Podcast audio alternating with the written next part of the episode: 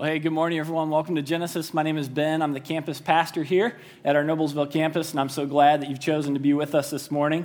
I actually have uh, some special guests here visiting this weekend, too. My mom and dad are here at this service. Would you like to meet my mom and dad? Mom and dad, why don't you stand up? Come on, stand up. And I, I do this partially because uh, my dad just retired from 40 years of full time ministry, and I bet he made a lot of people stand up in those 40 years. So, Mom and Dad, I love you guys. It's good having you with us this morning. Well, today I have the privilege of kicking us off in a new series called Follow Me. Our lead pastor, Paul Mumaw, along with 18 others from Genesis Church, flew out yesterday morning for Port au Prince, Haiti. They're going to be serving alongside Nehemiah Vision Ministries for the next week. And, uh, and so the responsibility falls to me to kick us off in this series. I know many of you met for the first time in your Follow Me connection groups uh, earlier this week, and I'm really encouraged by how many of you are making that a priority.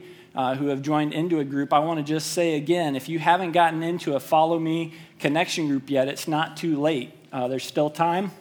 You can head out to our info hub in the lobby to learn more about those groups, where they meet, when they meet. Uh, you can also go online to genesischurch.me to get connected in a group.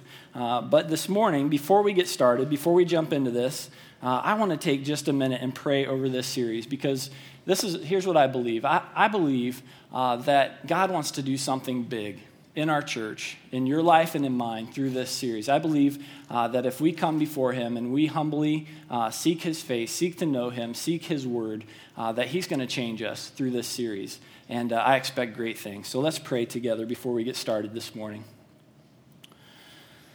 Father God, you uh, are infinitely worthy of all of our attention and all of our devotion and all of our worship. And we come before you this morning, Father, uh, desiring you, desiring more of you, desiring to know you better. And we commit these moments and this study uh, to you, uh, to your purposes. We invite your spirit here, Father. We invite his leadership in our lives. And it's in Christ's name that we pray. Amen. Well, I want to start uh, this morning by asking a question and uh, it's a question that will probably have as many answers as there are people in the room uh, to hear it and to respond. And the question is simply this What does it mean to be a Christian? What does it mean to be a Christian? What does it mean uh, to wear that title? Uh, what are the qualifications for it? Are, are there certain things that you have to do? Uh, are there certain things that, that you can't do if you want to wear that title? Uh, you know, if there's a list of things that you should or shouldn't do, who gets to make the rules? And can the rules be different from one person to another? Well, we can certainly think of a lot of things in response to this. Maybe when you think about what it means to be a Christian, uh, you think of qualities like loving or caring or gracious or generous. Uh, maybe you think of a person's morality or, or, maybe the things a Christian shouldn't do, like no, no drinking, no smoking, no cussing. Maybe when you think about what it means to be a Christian, your thoughts um, go towards someone in your life who has worn that title, and, and, maybe that hasn't been a positive experience for you. So when you think about what it means to be a Christian, uh, words like judgmental come to mind, or narrow minded, or, or, hypocritical. But there's certainly uh, a reality that we need to face that, that in the day that we live in, there are so many different thoughts and opinions about what it means to be a Christian. In fact, there's, there's so many that that title really doesn't mean much of anything anymore. I mean, we can't, we can't know really anything about someone just because they say, hey, I'm a Christian. In fact, I recently heard a pastor share some research that indicated that almost four out of five Americans would say that, that they're Christians. So almost 80% of all Americans uh, would put themselves into that category. And yet, this pastor shared that out of that 80%, less than half of those folks attended church on a regular basis. Less than half believed the Bible to be accurate. And over half did not accept a biblical uh, worldview, a biblical view of the world. And out of that first group, that first 80% who would identify themselves as Christians, nearly half of those folks identified themselves as born again Christians. Okay, as if there's any other kind of Christian. But, but in this study, uh, it identified born again Christians as men and women who said they had made a personal commitment to Jesus and will go to heaven because they've accepted him as their Savior. And yet, within this group of born again Christians, many expressed belief that their works could earn them a place in heaven. Some believed that Jesus sinned while he was on the earth, and many described themselves as nominally committed to Christ. You know, for me, one of the most sobering passages in the entire Bible is found in Matthew chapter 7. It's Matthew chapter 7, verses 21 through 23, and Jesus says this Not everyone who says to me, Lord, Lord, will enter the kingdom of heaven, but only the one who does the will of my Father who is in heaven. Many will say to me on that day, Lord, Lord, did we not prophesy in your name, and in your name drive out demons, and in your name perform many miracles? And then I will tell them plainly, I never knew you. Away from me, you evildoers. Jesus will say, I, I never knew you. That passage bothers me. Does that bother you? I mean, every time I read it, it causes me to ask some questions, and I wonder could it be that statistics like the ones I shared with you just a minute ago are really pointing towards a reality that Jesus warned us about over 2,000 years ago?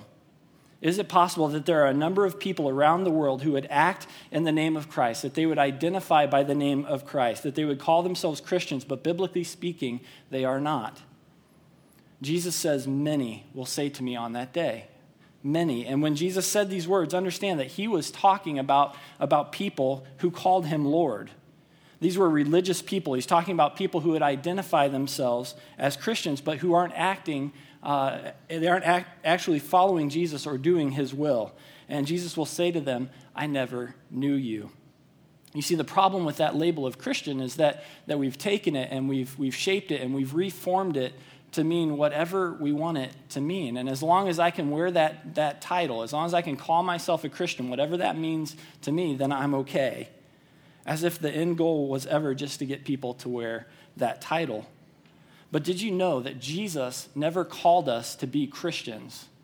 In fact, in my reading of the scriptures, I can't see where he ever used that word even once. We don't even find the word Christian until we get to the book of Acts. Acts 11 26 is the first place where it's used, and it says that, that the disciples were first called Christians at Antioch. And the whole point of that title in that verse was that, that these early Christians, these early believers, wanted to associate themselves with Christ, with his mission, with his purposes.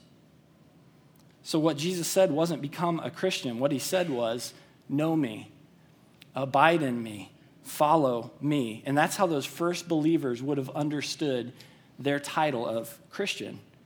What does it really mean to know Jesus and to follow him? Well, that's what this series is all about. That's what we're going to study for the next six weeks.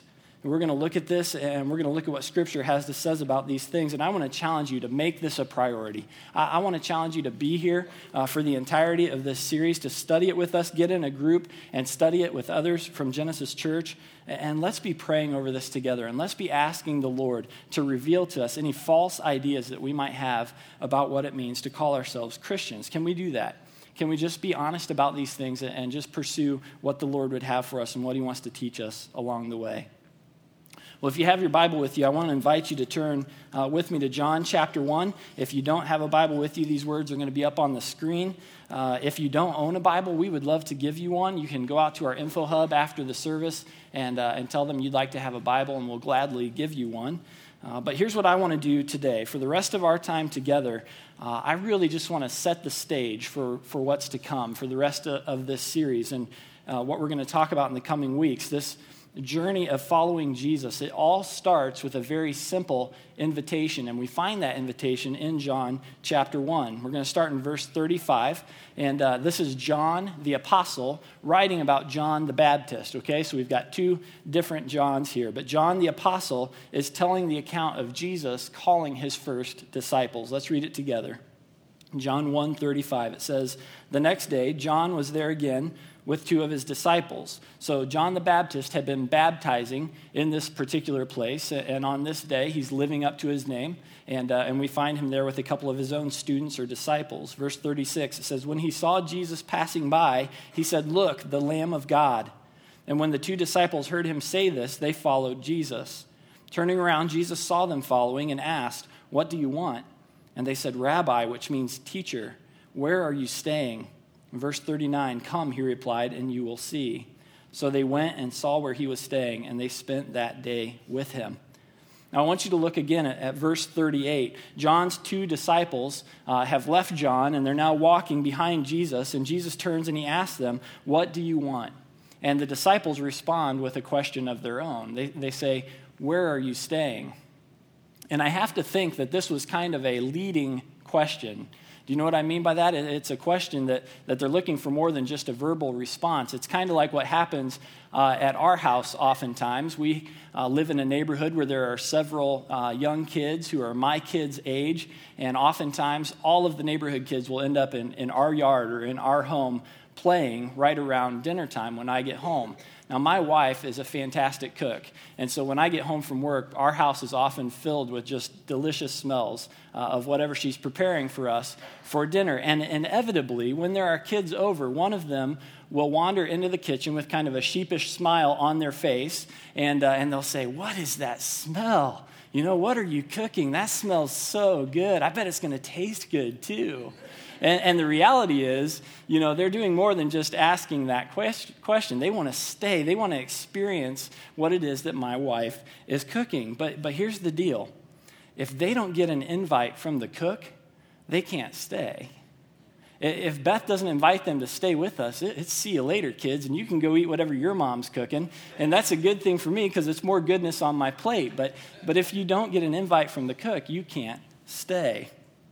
Now, Jesus is infinitely kinder than I am. And these two disciples, they ask, you know, where are you staying? And Jesus could have just answered their question and then gone on his way, but he doesn't do that. He doesn't do that. He instead he offers an invitation. And he responds in verse 39. He says, "Come and see." And with those words, he invites these men into his life. And that's the first thing I, I want us to understand today. It's that Jesus offers the invitation.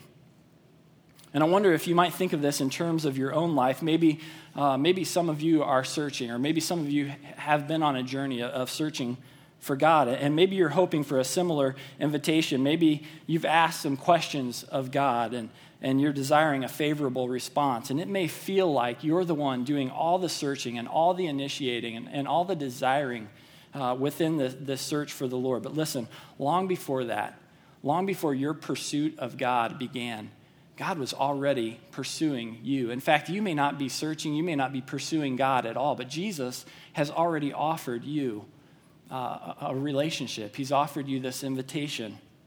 I think of the illustration of being adopted by God into his family. The Bible has a lot to say uh, about us being adopted as God's children. And I want to share a picture with you, with you of our four kids. Uh, you've probably seen these kids running around here Caitlin, our oldest daughter, and, and Jayla, and then Aubrey's there on the end, and my son, Josiah.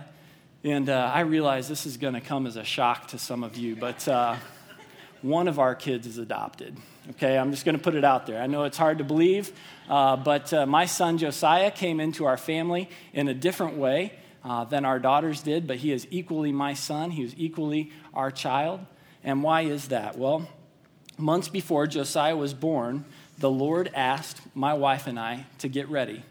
That's all we knew. We didn't know what we were getting ready for, but we became faithful in prayer, asking the Lord uh, to prepare our hearts and to prepare our minds for whatever it was uh, that He was about to do uh, in us. And so, two months later, when we found out about this little boy who was in need of a family, uh, our hearts were unified and we were prepared and we were ready uh, to jump into action. So we hired a lawyer to help us do things right and to make sure that Josiah's adoption was, was legal and that he would have a secure place in our family. We hired a home study to be done. And any of you who have been close to the adoption process know that this is an absolutely nerve wracking step you're going through your house and putting those little plastic plugs on all the outlets and, and trying to soften all the corners in your home and just make it as child safe as you possibly can because the last thing you want is for some social worker to come into your house and think you're some kind of child hating psychopath because you got the wrong kind of cabinet locks on your cabinet doors. And so we went through all of those steps, went through the home study, and ultimately we found ourselves uh, at the Hamilton County Court standing before a judge. And the judge asked us some difficult questions. And, uh, and I realized as we stood there that, that this man held all of the power to either grant or deny uh, Josiah's adoption into our family. But when it was all said and done, uh, that's exactly what happened. Josiah became a, a, part of our family. This is a picture of us at court that day, and Josiah grabbed that gavel. I couldn't stop him, but, uh, but, uh, but there we are. Now, why do I tell you this story? Well, do you know what Josiah's role was in this whole process? Absolutely nothing. Jo- Josiah did the same thing that all babies do. He ate, he dirtied his diaper, and he slept. Sometimes, if we were lucky, he slept a little bit. That's all he brought to the table in the midst of the process. And he had no idea what was going on to secure his place in our family. And, and I wonder, in the same way, if there are some of you here today who have never fully understood what it was that God did uh, to secure the place in his secure your place in his family that he would experience the rebellion of his creation the creation that he loved that, that that creation would turn and sin against him and that he would respond to that rebellion in love by sending his own son jesus christ to live a sinless life to die a sacrificial death on your behalf and mine that in his death our sins could be forgiven and we could be brought back into a right relationship with god but god didn't stop there he rose Jesus from the dead by the power of his Holy Spirit, giving us a hope beyond this life, beyond the grave. And now, as we read Romans 8 and we read about the fact that, that we look forward to our adoption as sons and daughters of God and the redemption of our bodies, this is a reality for you and for me because of what God did. And He did it before you or I even took our first breath. We, we didn't have anything to do in that process except for the fact that, that we screwed things up. And we needed, we needed God to step in and, and to save us from these things. And he offered us an invitation in the midst of that. And it's the same invitation that we find in John chapter 1. Let's pick up the story again in verse 43. Jesus is continuing on his disciple gathering journey. And we read that uh, the next day, Jesus decided to leave for Galilee. And finding Philip, he said to him, Follow me.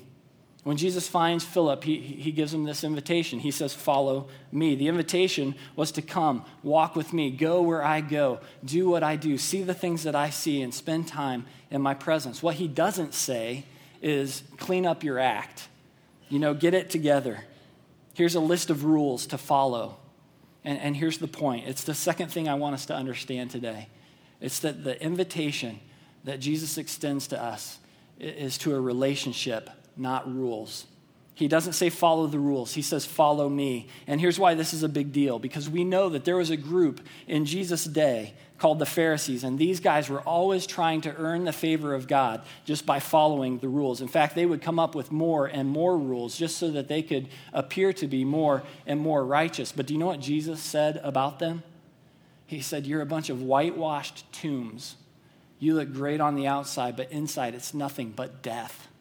And he tells us later on in the book of John what their real motive was uh, for all of, all of their rule following. In John 12 43, it says, They loved human praise more than praise from God. Now, I want to be clear about this. There are rules. Okay, Jesus is never soft on sin, but the reality is that rule following by itself can never lead to salvation, as if we could ever be good enough to earn our way into heaven. But here's what I believe to be true that the overflow of a relationship with Christ will lead to a desire to, to pursue righteousness, to, to be in that right standing with God. And, and, but it has to begin with the relationship. You can do everything else right, follow all of the rules, but if you leave Christ out, it amounts to nothing. Why? Because the Bible tells us that all have sinned and fallen short of the glory of God. Everyone has sinned. You have sinned. I have sinned, and we have sinned against a holy, righteous God. There's no amount of good deeds that we could ever do to take that back. We don't need more rules to follow. What we need is a Savior. And here's what we see when it comes to Jesus that following the rules without embracing the relationship leads to self righteousness. But accepting Jesus' call to follow me leads to true righteousness. It's the righteousness that we read about in 2 Corinthians 5:21 where it says that God made him who knew no sin to become sin for us so that we might become the righteousness of God. It's not a self-generated righteousness. It's a righteousness that's born out of this right relationship with Jesus Christ. Now what does that right relationship look like? What does it even mean to have a right relationship with Christ? Well, let's go back to John chapter 1. After Jesus calls Philip, Philip can't help but tell others. Look at verse 45. It says that Philip found Nathanael and told him, We found the one Moses wrote about in the law, and about whom the prophets also wrote. It's Jesus of Nazareth, the son of Joseph. Nazareth, can anything good come from there? Nathanael asked. Well, come and see, said Philip. And right there, isn't it interesting? I love it that Philip is already responding to Jesus' invitation to follow me. He did what Jesus did. He says, Come on and see. Same thing Jesus said. Verse 47, it says, When Jesus saw Nathanael approaching, he said of him, Here truly is an Israelite in whom there is no deceit. Well, how do you know me? Nathanael asked. And Jesus answered, I saw you while you were still under the fig tree before Philip called you. And then Nathanael declared, Rabbi, you are the Son of God. You are the King of Israel. Now, what just happened in this interaction between Nathanael and Jesus? Because we see Nathanael going from, from being completely skeptical to embracing Jesus as his king. And to understand this, I think there's a distinction that needs to be made when we refer to our relationship with Jesus. It's different than any other relationship in your life. Jesus isn't just one of the guys okay? And I think maybe we have a tendency to approach him in this way. It's just a casual relationship. You know, we hang out together, we joke around together, we, we watch the game together because Jesus is always with you, right? But we approach this relationship with Jesus like we would any other relationship or friendship in our life. But here's the thing we, we like to think of Jesus as our friend, and Jesus has offered us friendship. But Jesus isn't only our friend, Jesus is the Lord. And when we understand that word relationship, not only as friendship, but who we are in relationship to God, that should change some things. When, when Jesus is put into his rightful place, he is the creator. We are the created. He is worthy of worship, and we are the worshipers. He's the Lord, and we are here to serve him. And when Philip first tells Nathanael the good news, Nathanael has a hard time grasping this. He can't understand, you know, how, how anything good is going to come out of Nazareth, how Jesus is going to be any different than any other man who has ever come from there. And apparently Nazareth, you know, doesn't have a great reputation for, uh, for producing quality men. But when Nathanael meets Jesus face to face, he, he quickly realizes that this is no normal man. This is no, no normal man. He realizes that Jesus knows him. In fact, in verse 48, he asks Jesus, How do you know me? And Jesus responds by telling him an intimate detail of his day. It was something that no ordinary man could have possibly known. And Nathanael recognizes this and he declares that Jesus is the Son of God, and he submits in that moment to his king. Now, I think that, that we can sometimes view Jesus the, the same way that Nathanael did. I, I think we, we can very easily approach him with skepticism. You know, Jesus, can you really do what you say that you can do? Are, are you really who you say you are? And I think in those moments, Jesus responds to us the, the same way that we see him responding here. It's come and see. You know, come and see for yourself. Watch what I do. You know, walk with me for a little while. But when we get to the point that, that we realize that, that Jesus really is who he says he is, the only right response that we could possibly have is to submit to him as our king. And that's the third thing that we see this morning is that the relationship leads to submission. Now, submission isn't a very comfortable thing for us to talk about. Submission isn't a, a popular word in our culture today. And I think it's because submission feels like failure. It, it feels like losing. It feels like we're giving something up. When I think about submission, I think about um, wrestling matches that I've watched. Have you, have you watched many wrestling matches? Uh, you know, if you're a wrestler, the last place you want to be is on your back on the mat with the other guy on top of you, putting you in some kind of hold that's going to cause you to have to tap out. It's even called a submission hold. You, you don't want to be there. You want to be on top. We want to be in charge. We want to win, right? We, we like our freedoms. But I want to suggest that there is freedom in submitting to the right things. I have a friend who, uh, who works in a nursing home and she told me a story recently about one of the residents who lives there. The, the guy's name is John. And, uh, and my friend uh, Katie told me that at the nursing home, they have happy hour every Friday. And so during happy hour at 3 o'clock, uh, there's refreshments, there's music, and everybody comes out for the party. Well, on one particular Friday, uh, my friend looked over and saw John sitting by himself over by the wall. And so she approached John and and she said, John, what's going on? And, and he said, You know what? I just, I really like to dance. And none of these ladies knows how to dance. And my friend Katie looked around and she said, Well, John, they're all in wheelchairs. So I'm not sure you can peg that on them, but, uh, but John looked at her and he said, Do you like to dance?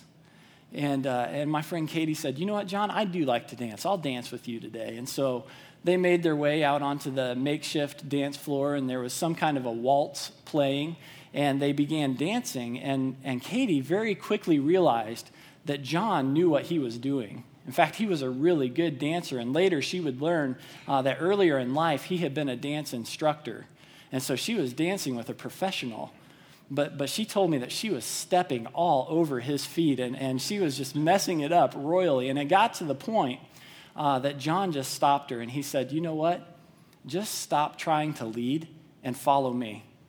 Just go where my feet go, follow my lead, and, and let me do the one that's leading here. You see, for the dance to work, Katie had to submit to his leadership. And in the same way, for us to be in a right relationship with Christ, we're going to have to submit to his lordship. That's really what this series is all about. You've surely heard us, uh, I, I, say us, you've surely heard, you know, talk around the church uh, about making Jesus your, your Lord and Savior or accepting Jesus as the Lord of your life. But the truth is, we, we can't make Jesus Lord. Okay, he is the Lord. Jesus is the Lord. We can't make him be or do anything. We can only decide whether or not we're going to submit to his lordship. And what does that submission look like? Well, I think it's going to have to involve releasing control. We're going to have to, to leave some things, you know, maybe a lot of things behind to follow Jesus. Back at the beginning of this passage that we read, back in verse 35, you know, we encounter John's two disciples who, who go to follow Jesus. And these two men had already been following John the Baptist. But when Jesus makes the invitation, it's not his hope that they will follow him in addition to John. He's calling them to follow him instead of John. You know, you've maybe heard the, the saying before that Jesus is either Lord of all or he isn't Lord at all. And listen, we are all following something. Every one of us in here is following something, whether you call yourself a Christian or not. We're all following after something. Maybe it's the pursuit of a career. Maybe you're following hard, you know, after financial success, or, or maybe you're pursuing a, a certain relationship, or, or maybe a, a, degree in school. Maybe you're pursuing a, a hobby, and that's where all of your, your money and all of your attention goes. But all of us are following something, and Jesus says, I want you to follow me. I want you to follow me. And in order to do that, we're going to have to stop following everything else. Jesus isn't looking just to be shuffled into the mix of our lives. David Platt, he says it this way He says, Being a follower of Jesus does not mean making Jesus a part of your life, it means Jesus is your life.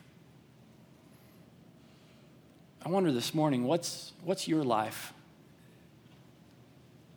And what, what is it that's, that's in your life that you're pursuing first? What are, what are you running after the hardest? You know, if you were to stop and be honest about this, is it Jesus? Is it his lordship? Or has something else taken that place in your life? Maybe you've worn that title of Christian for a long time, but you know that there are some patterns or, or some habits in your life that are not consistent with who Christ is and who he's calling you to be. And it's time to put that down. It's time to submit to Jesus as Lord today and to, to release control and to follow Him, to understand you know, that right relationship and to move towards it. And we're going to give you an opportunity here in just a minute to, to talk to some folks and, and to pray with some folks more about what that might mean to, to follow Jesus fully. But maybe you're here today and this is a lot to take in. Uh, maybe you've come this morning and this is all brand new to you, and that's okay. Maybe you just need to respond to that first invitation. Just come and see. Just come and see. And I want to invite you to be here with us over the next five or six weeks as we continue just to explore who Jesus is and what it means to follow him, what it means that, that he would die to bring you into a right relationship with God. Just be a part of this with us. Just come and see. But right now, I, I want to invite you to, to close your eyes. And I want to give you some time to respond to the Lord in prayer at the very start of this journey of following Him, perhaps. I'm going to guide you through a few thoughts based off of what we've talked about this morning, and I want to give you an opportunity to speak to the Lord about these things. You know, we talked about the fact that it's Jesus who offers the invitation. And maybe you've been searching, asking questions of God, desiring that favorable response. Maybe for you this morning, just as you talk to the Lord, just commit to Him that, that you desire to come and see. Ask the Lord to reveal Himself to you.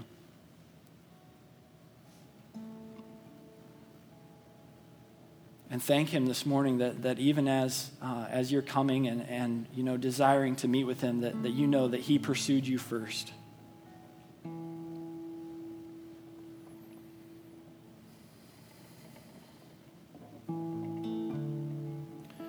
We talked this morning about the, the fact that Jesus has called us to a relationship and not to rules. And, and maybe for you, it, has been really easy just to follow the rules and, and not to have to mess with the relationship side of this. But, but Matthew 7 is clear that, that Jesus wants to know us. Jesus wants us to abide in him. And so maybe for you this morning, you need to spend some time just praying to the Lord Father, I, I've been pursuing the wrong thing. I've been running after just doing the right stuff, but, but I want to grow in my relationship with you. I want to know you. Would you reveal yourself to me?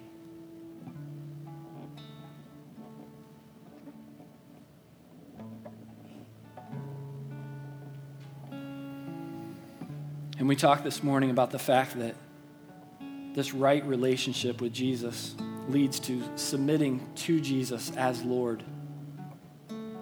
And again, maybe, uh, maybe you recognize and you're just ready to be honest that, that Jesus isn't the Lord of your life. That you're not loving God with all your heart and all your soul and all your mind and all your strength as He's called us to. And, and what is it? What is it that's standing in the way of you fully submitting to Him as Lord? Just be honest about it. Confess it to Him this morning confess that, that, that, you're ready to put that down, that you're ready to embrace Jesus Christ as Lord of all.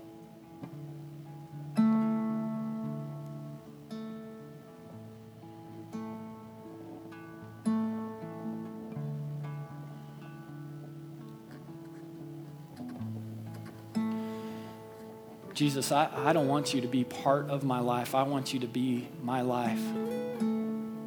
And I hope that there are many others in this room this morning praying that same thing.